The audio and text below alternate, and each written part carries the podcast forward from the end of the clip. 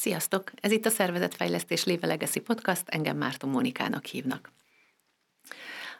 A mai alkalommal a kompetenciafejlesztésről fogunk beszélgetni Bársony Balázs kollégámmal. Szia Balázs! Szia Mónika, sziasztok! Um, És hát azért gondoltunk, hogy ezt a témát behozzuk, mert hogy azért a mi tevékenységünknek egy jelentős része arról szól, hogy kompetenciafejlesztés.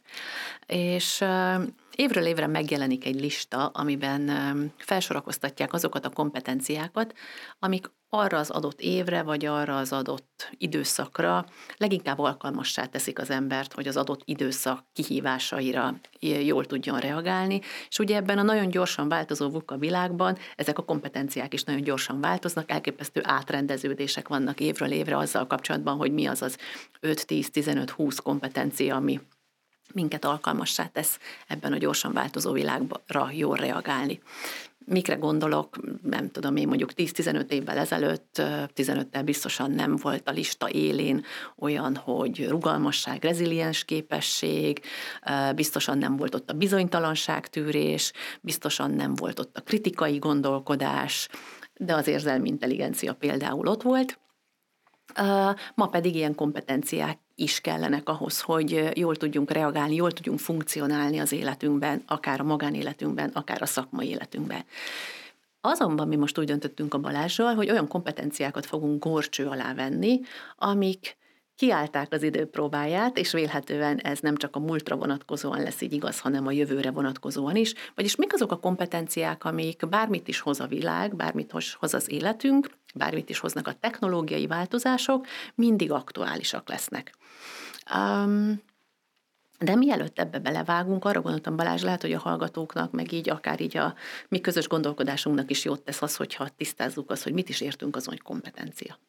Oké, okay, ez egy nagyon jó kérdés, és találkoztam már azzal különböző folyamatokban, hogy amikor csak ezt a szót hoztam, hogy kompetenciafejlesztés, és megkérdeztem, hogy ki mit gondol erről, akkor csend volt, amivel találkoztam, nem volt egy megfoghatósága ennek a szónak. De most adunk mellé egy megfoghatóságot, azzal, hogy hogyha kompetenciáról beszélünk, akkor fontos, hogy három dologról együttesen kell, hogy megemlékezzünk, ez pedig Ez pedig nem csak magának a, a tudásnak a megléte vagy meg nem léte, hanem az egész valahonnan onnan kezdődik, hogy ö, szükséges hozzá egy valamilyen attitűd. Tehát ahhoz, hogy valamit fejleszteni tudjunk, ö, a kompetencia áll egyrészt magából az attitűdből, ö, milyen hozzáállásunk bizonyos dolgokhoz, aztán áll egy tudásbeli szélességről vagy tágasságról, ami arról szól, hogy megvan-e minden tudásom ahhoz, hogy az adott területen jól tudjak funkcionálni, és szól egyfajta készségről, amit mondhatunk úgy is, hogy cselekvőkészségről, vagy mondhatjuk úgy, hogy az, az aktív ö, tudásról, ö, nevezetesen, hogy mindazt, amit valamilyen attitűddel elsajátítottam tudást, azt hogyan tudom a hétköznapokban alkalmazni, hogyan válik belőle a szószoros értelmében készség. Ezt a három dolgot együttesen nézzük meg egy fejlesztési folyamatban, hogyha készségfejlesztésről beszélünk, hogy tudunk attitűdöt fejleszteni, hogy tudjuk a szükséges tudást bevinni, és hogy lesz ebből egy aktív tudás, egy cselekvőkészség. És akkor, ha jól értem, ennek a háromnak az összessége maga a kompetencia. Így van, pontosan.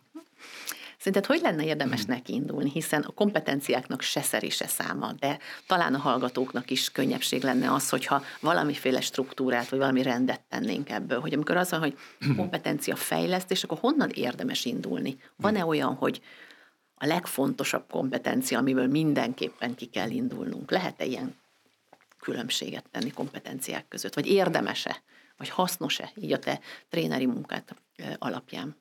Hát, hogy van ilyen, azt nem tudom. Minden olyan általános igazságra már ilyen óvatosan tekintek, hogy kijelentsem azt, hogy ez így van, hanem inkább azt mondom, hogy mi az, amiben én hiszek, vagy mi az, amiben mi, akik ebben a szakmában dolgozunk, a legacy-ban, mi hogyan szoktunk ebből kiindulni.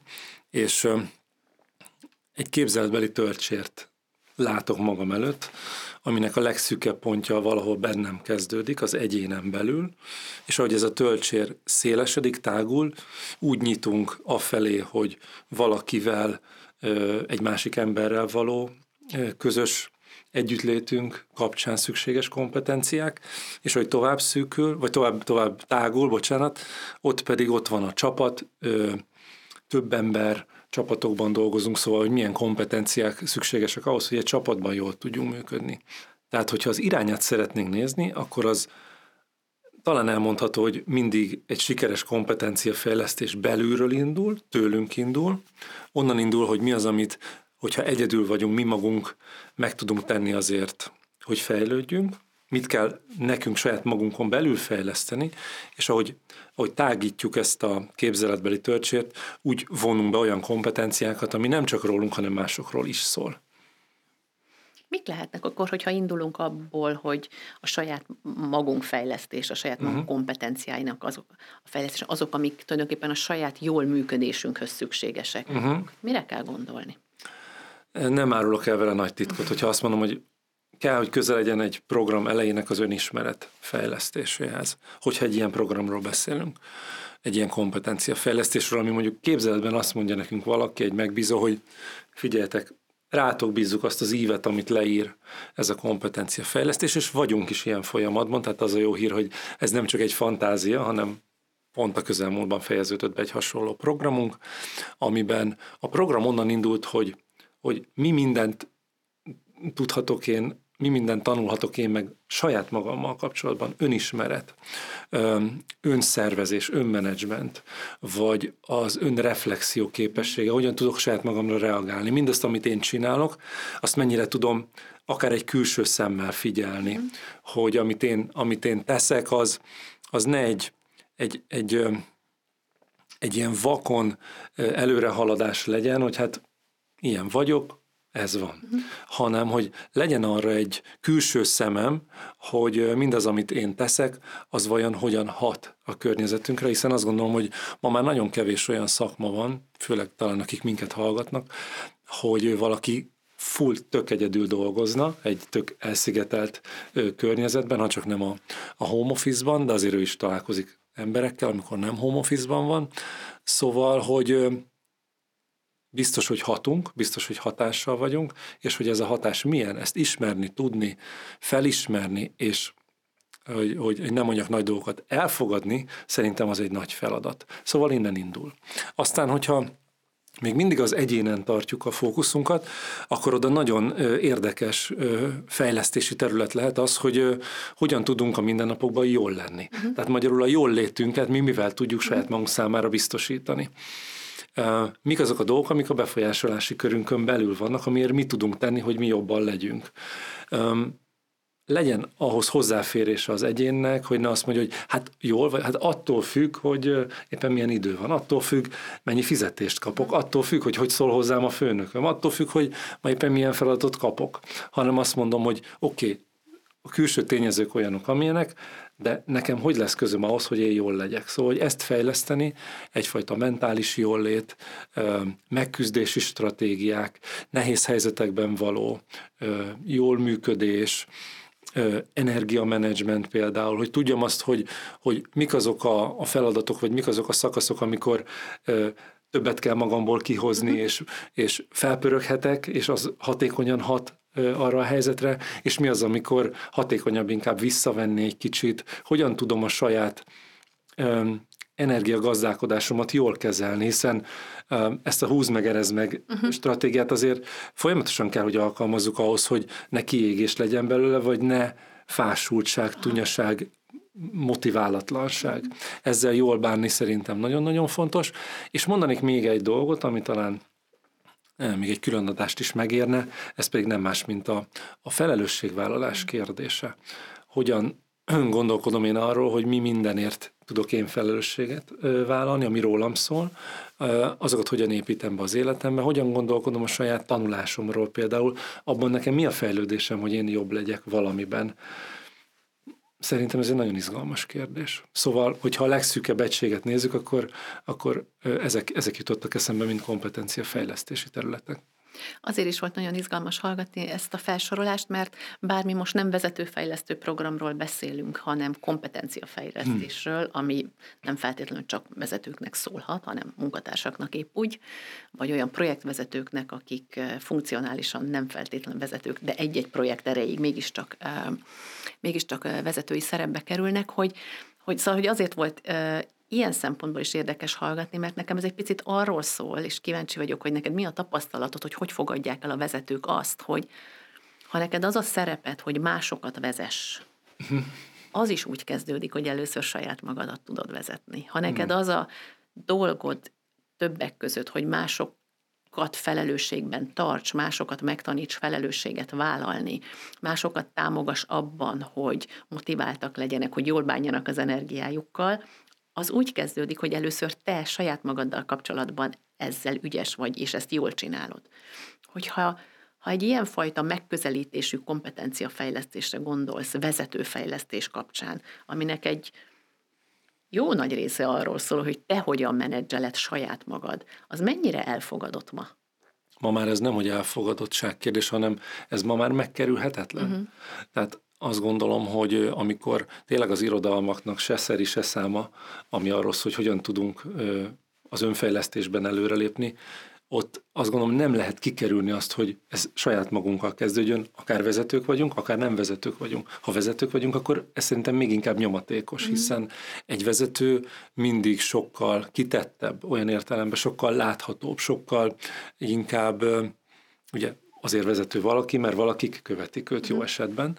Szóval, hogy mit követnek, milyen mintát követnek, milyen példát mutat, hogyan épül be a szervezetbe az az, az, az attitűd, az a, az a fajta, az önfejlesztéshez való viszony, az azon múlik, hogy a vezető mit képvisel. Szóval nagyon nehezen tudom azt elképzelni, hogy a vezető például elküld egy önfejlesztés tréningre, vagy önismereti tréningre egy csapatot, miközben ő ebben abszolút nem hisz, uh-huh. sőt, ő maga még egy percet sem foglalkozott saját magával, de ti menjetek, mert ez a szervezetfejlesztő cég vagy tréningcég nagyon jó önismereti tréningeket tart. Uh-huh. És akkor nekem az nagyon kockázatos lenne vezetőként, hogy hát mit fognak ők ott hallani, amiből lehet, hogy azt fogják levonni, hogy hát oké, okay, de a mi vezetőnk közel-távol nem képviseli ezt. Szóval szerintem az ma már, ma már elfogadott, hogy egy vezetőnek ebben is élen kell járnia. Szuper.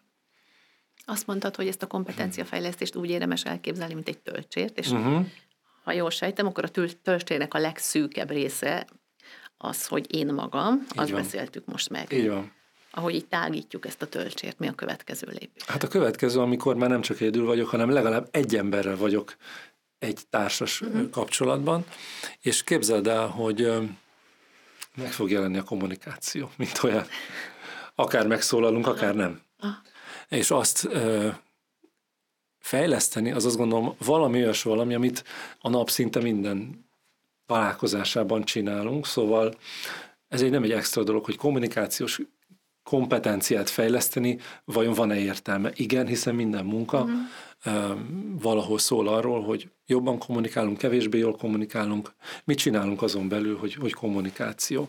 És nagyon izgalmas azt, képzeld el, hogy amikor, amikor elkezdődik mondjuk egy kommunikációs program, fejlesztési program, akkor szoktam olyat tenni, hogy a, az elején a résztvevőket egy képzeletbeli skálára fölállítom, hogy gondoljanak arra, hogyha mondjuk a, egy tízes skálán a, az egyes, az, az a kép, készség, vagy az a mm, szint, hogy csapnivaló a kommunikációm, mm. sőt, szinte meg se szólalok. Mm. A tízes pedig az, hogy, hogy arra tekintek így, aki professzionális, és tényleg egyetemen tanítja, uh-huh. sőt szónok, sőt társas kommunikációban és mindenben, ha ez a skála, akkor saját magukat hova helyezik? Mennyire jól kommunikálnak ők? És képzeld el, hogy a többség nem áll hetes szint alá. Uh-huh. Szinte mondhatnám is, hogy akkor wow. vége a programnak, mindenkinek további sok sikert kívánok. Egészen addig, amíg. Egészen addig, amíg el nem kezdünk arról beszélni, hogy mi minden okozza azt, hogy valaki jól kommunikál, vagy, vagy van neki fejlesztendője. Uh-huh. És azt is látom lelki szemeimmel, ahol, ahogy, ahogy így visszahúzódnak szépen oda a hármas, négyes, ötösre, amivel semmi probléma nincsen. Pont erről szól szerintem a kommunikációs fejlesztés, hogy mennyire tudunk tudatosak lenni abban, hogy mi az, ami a szánkat elhagyja szavak, kifejezések formájában. Az jutott eszembe erről, mint ami így a kompetenciák fejlődésének van ez a négy szakasza, hmm. ezer éves, de szerintem működő kis dolog, hogy ugye van az a szakasz, amikor úgy hívjuk, hogy a nem tudás nem tudása. Igen. Tehát igen. Nem tudom, hogy mit nem, nem tudom, tudok, rááll, akkor hetesre. Pontosan, pontosan. Aztán egyszer csak elindul a kompetenciafejlesztés, és jön a nem tudás tudása, és igen. akkor, ha akkor rá lennék állítva, akkor ugye visszaszaladok a nem tudom én a kettes, hármasra, mert rájövök, hogy mi mindent nem tudok. Igen, igen. És amikor mondjuk kife- ilyen kifejezések bejönnek a közös programba, hogy értő figyelem, mm. Fú, ezt egyáltalán definiálni kell, hogy mit jelent az, hogy értő figyelem. Vagy azt, hogy, hogy mitől asszertív egy helyzetkezelés. És nem csak az, hogy asszertív kommunikáció, hanem ennek, ennek több, több oldala is van, vagyok. Ha én vagyok problémás, ha a másik ember problémás, szóval ezeket a helyzeteket hogy kezelem? Maga a nemetmondás képessége például szerintem napjaink nagy, mm. nagy, nagy kérdése, hiszen feladat rengeteg van, időnk meg valahogy véges.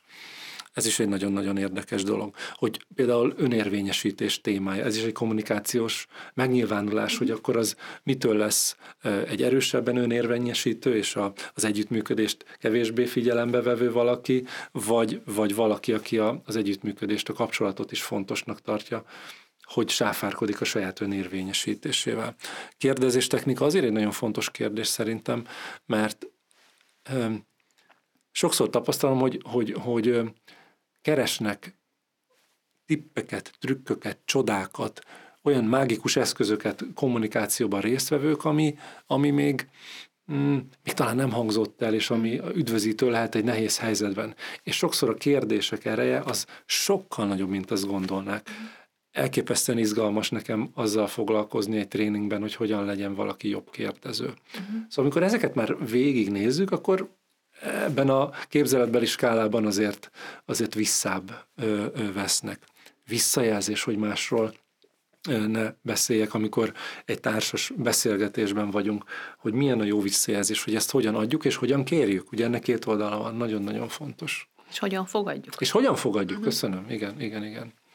Aztán mm, azt gondolom, hogy már egy jó ideje, jó néhány év, ugye tizenöt évet mondtál, talán már akkor is a, az empátia, az érzelmi intelligencia szerepe azért, azért, azért, azért fellelhető volt, és, és találkoztunk ezzel. Ez is arról szól, hogy amikor valakivel vagyok, uh-huh. akkor ott, ott mennyire vagyok. Mert ezt a készségemet, ezt hogyan tudom gyakorolni, és hát az egyik kedvenc témánk, hadd zárjam ezt a képzeletbeli listát ezzel, hogy milyen játszmákba bonyolódunk bele a mindennapjainkba. Független attól, hogy valaki mennyire edukált ebben a témában, vagy nem, azért ez egy nagyon izgalmas beszédtéma, hogy, hogy akár egy, az elmúlt pár napban, egy hétvége alatt, hogy hány és milyen minőség és milyen mélységű játszmákban találjuk magunkat. Szóval, hogy erről van tudásunk, nem biztos, hogy olyan mély, mint ami segíteni nekünk ahhoz, hogy jobb minőségű emberi kapcsolataink legyenek. Játszmák. Erről csináljunk egy podcastot. Mindenféleképpen. Na, mi van még itt, Balázs? Oké, okay, tehát a közepén vagyunk a töltsérnek. Megbeszéltük az egyént, megbeszéltük azt, hogyha egy én valakivel, és egy én és egy másik fél, uh-huh. és van itt még egy nagyon izgalmas, én és a csapat. Uh-huh.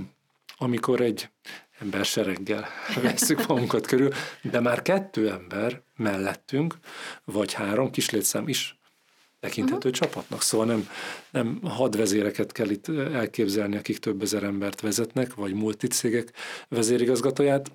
Kis tímeknek a, a vezetője is szembesül azokkal a, a kérdésekkel, vagy azokkal a, a területekkel, amit, ami, amiben kompetenciát kell, hogy fejleszem. Ez biztos. Igen, és hogy ugye szervezetfejlesztőként, teamcoachként most az ugrik be, hogy ott, ott az egy, hirtelen ott lesz egy ilyen, hogy is mondjam, csak valami egész másra is szükség, mint amit eddig elsajátított valaki mondjuk egy ilyen kompetencia fejlesztésbe, vagy fejlődésbe, hiszen a kettőnél több embernél már bejönnek sajátságos csapatdinamikai, vagy csoportdinamikai Igen. szituációk. Igen, valóban, és nem kerülhetjük el, hogy erről legyen tudásunk. Uh-huh. Szóval, hogyha itt a hármast nézzük, ugye az attitűd, tudás és készség hármasát, akkor talán azt mondhatom, hogy, hogy itt is nagyon fontos a tudás, vagy itt nagyon fontos a uh-huh. tudás, hogy megszerezzük ahhoz a tudást, hogy vajon milyen dinamikai sajátosságai vannak egy csapatnak, vajon milyen diszfunkciók azok, amik felüthetik a fejüket egy csapat működésén belül, mert ha nincs róla tudásunk, akkor nem fogjuk tudni észrevenni, csak érezzük, hogy valami furcsa, valami nem jól működik, valami feszültség van a csapatban, vagy éppen látszólag nincs feszültség, de az eredmény mégsem azt indokolja, hogy itt minden jól menne. Ehhez kell valami fajta tudás, és szerintem azoknak a kompetenciáknak a, a megléte, amit az egyén kialakított az egyéni fejlesztésében, és a, a páros ö, kompetencia fejlesztésében, hogy úgy tudjak egyrészt diagnosztizálni, szoktuk volt mondani, hogy a, a diagnosztikai eszköztárunkat tudjuk bővíteni mindazzal, hogy megszerezzük a tudást, hogy ez mi lehet, és van egy intervenciós eszköztárunk, hogy ott ho, hogy tudunk beavatkozni, uh-huh. hogyan tudunk, hogyha meg kell, hogy szólaljunk, akkor abba, amit felismertünk, ott hogyan lépünk be, mit teszünk, hogyan szólunk. Um, igen. Eszembe jutott még valami, hogy ha kettőnél több ember van egy teremben, akkor, akkor biztos, hogy különbözőségekkel is uh-huh. fogunk találkozni, szóval azt gondolni, hogy én egy olyan csapatot szeretnék magam körül tudni, akik olyan emberekből állnak, mint én. Hát, hogy az lenne a legnehezebb egyébként. Szóval ez nem könnyebbség, hanem nehézség. Hát, az egy, az egy, az egy szerintem egy lehetetlen küldetés. Hiszen különbözők vagyunk. Ezeket a különbözőségeket felismerni, tudni kezelni, uh-huh. um, elfogadni, hogy más, más milyen, másnak más az erőssége, másnak más a, a, a múltjából eredő megküzdési feladata, amivel oda beérkezett ebbe a dologba. Ez nem jó vagy rossz, hanem egyfajta másmilyenség, és ezt a másmienséget felismerni és elfogadni is feladatvezetőként. Sőt, ugye azt a kifejezést használtad, hogy ezt a másmienséget elfogadni, de lehet, hogy egyel, egyel fejlettebb mm, csapatműködéshez vezethet az, hogyha nem csak, hogy elfogadjuk, hanem jól is használjuk. Hmm. Tehát nem csak konstatáljuk, hmm. és szépen elfogadóak vagyunk avval kapcsolatban, hogy itt ahányan vagyunk, annyifélék vagyunk, hanem még akár egy csapat vezetője arra is képes, hogy mindezt erőforrásként, tehát hogy ne egyfajta nehézség, hogy hú, de nehéz dolgom van, mert ahány ember annyiféle, hmm. hanem hú, de sok lehetősége van ennek a csapatnak, hiszen ahányan vagyunk, annyifélék vagyunk. Tehát, hogy a sokféleségben a lehetőséget lássuk meg, és ne pedig a, ne pedig a megoldandó problémát, vagy valamit, amit el kell fogadni. Itt például nagyon hallom azt ebben, amit most mondtál, hogy megint csak miért fontos, hogy a vezető is képezze saját magát. Mondok egy példát. A, egy, egy korábbi fejlesztési folyamatban szóba került konfliktuskezelési stratégiák címmel néhány olyan eset, ami a hétköznapjaikban megkeletkezik a szervezetnek a mindennapi működése során. És kiderült az, hogy ugye a konfliktusainkat különböző módon kezeljük. Van, aki egy versengőbb típus, nagyobb önérvényesítéssel áll bele a konfliktus helyzetekben, kevesebb együttműködési hajlandósággal vagy készséggel. Aztán van olyan, aki abszolút egy probléma megoldó fókuszban kezeli az ilyen helyzeteket. Van olyan, aki abszolút alkalmazkodik például, és lehet olyan, aki inkább elkerül bizonyos konfrontációkat. És nem azt mondjuk, hogy ez egyik jobb vagy rosszabb, mint a másik, hanem azt mondjuk, hogy vannak olyan helyzetek, amikor ez a célra vezető, például egy új projekt elindításánál, amikor az emberek nehezen férnek hozzához, hogy döntéseket vagy gyors döntést hozzanak, milyen jó, hogy van köztünk egy versengő típus, mert ő legalább akkor viszi ezt a részét a feladatoknak, ugyanígy a probléma megoldó, az alkalmazkodás és az elkerülnek, mindenkinek megvan a saját maga hasznossága. Hogyha egy vezető ezt tudja, akkor lehet ez egy óriási lehetőség neki, hogy milyen jó, hogy az én csapatomban van arra ember, aki elviszi a nehéz döntéseket, van olyan, akinek higgadt marad, és a, az érzelmileg terhelt szituációkban tud egy jó stratégiát, a többieknek például időt kér, most csak mondtam valamit. Milyen jó, hogy van, aki a káoszban is meglátja a logikát, és azt mondja, figyeltek, akkor itt, hogy mindenki érdeke érvényesüljön, akkor az legyen. És milyen jó, hogy van, aki azt mondja, hogy féltek, ez most nem ér annyit, csináljuk így. Mm-hmm. Szóval, hogy a sokszínűség az ilyen szempontból is nagyon üdvözítő tud lenni. Oké, és hát figyelj Balázs, nagyon gyorsan elszaladt az idő. Hmm. Szokták mondani, hogy jó társaságban és jó témában hmm. gyorsan szalad az idő. Ugye több mint húsz percet beszélgettünk kompetenciafejlesztésről, azt mondtuk, hogy a kompetencia az attitűd, tudás és készségnek a hármasa, és mikor kompetenciafejlesztésről beszélünk, akkor tulajdonképpen ezt a hármat fejlesztjük, és ezek így szorosan összetartoznak. És egy nagyon érdekes metaforát vagy szimbólumot hoztál be, egy tölcsért, és azt mondtad, hogy, hogy egy jófajta kompetenciafejlesztés az egészen biztosan, mint minden fejlődés és fejlesztés belülről indul kifelé. Szóval, hogy úgy kezdődik, hogy azokat a kompetenciáinkat, ami ahhoz segít, hogy mi érzelmileg stabilak tudjunk maradni, mi saját magunkat jól tudjuk menedzselni, a feladatainkat és saját magunkat, um, tudjunk magunkra reflektálni, először ezeket kell jól tartani, vagy jól, jó, jó állapotba hozni ahhoz, hogy aztán utána jól tudjunk kapcsolatokat, egyszemélyes kapcsolatokat menedzselni, majd aztán csapatokat vezetni, vagy a csapatban levést jól, jól viselni.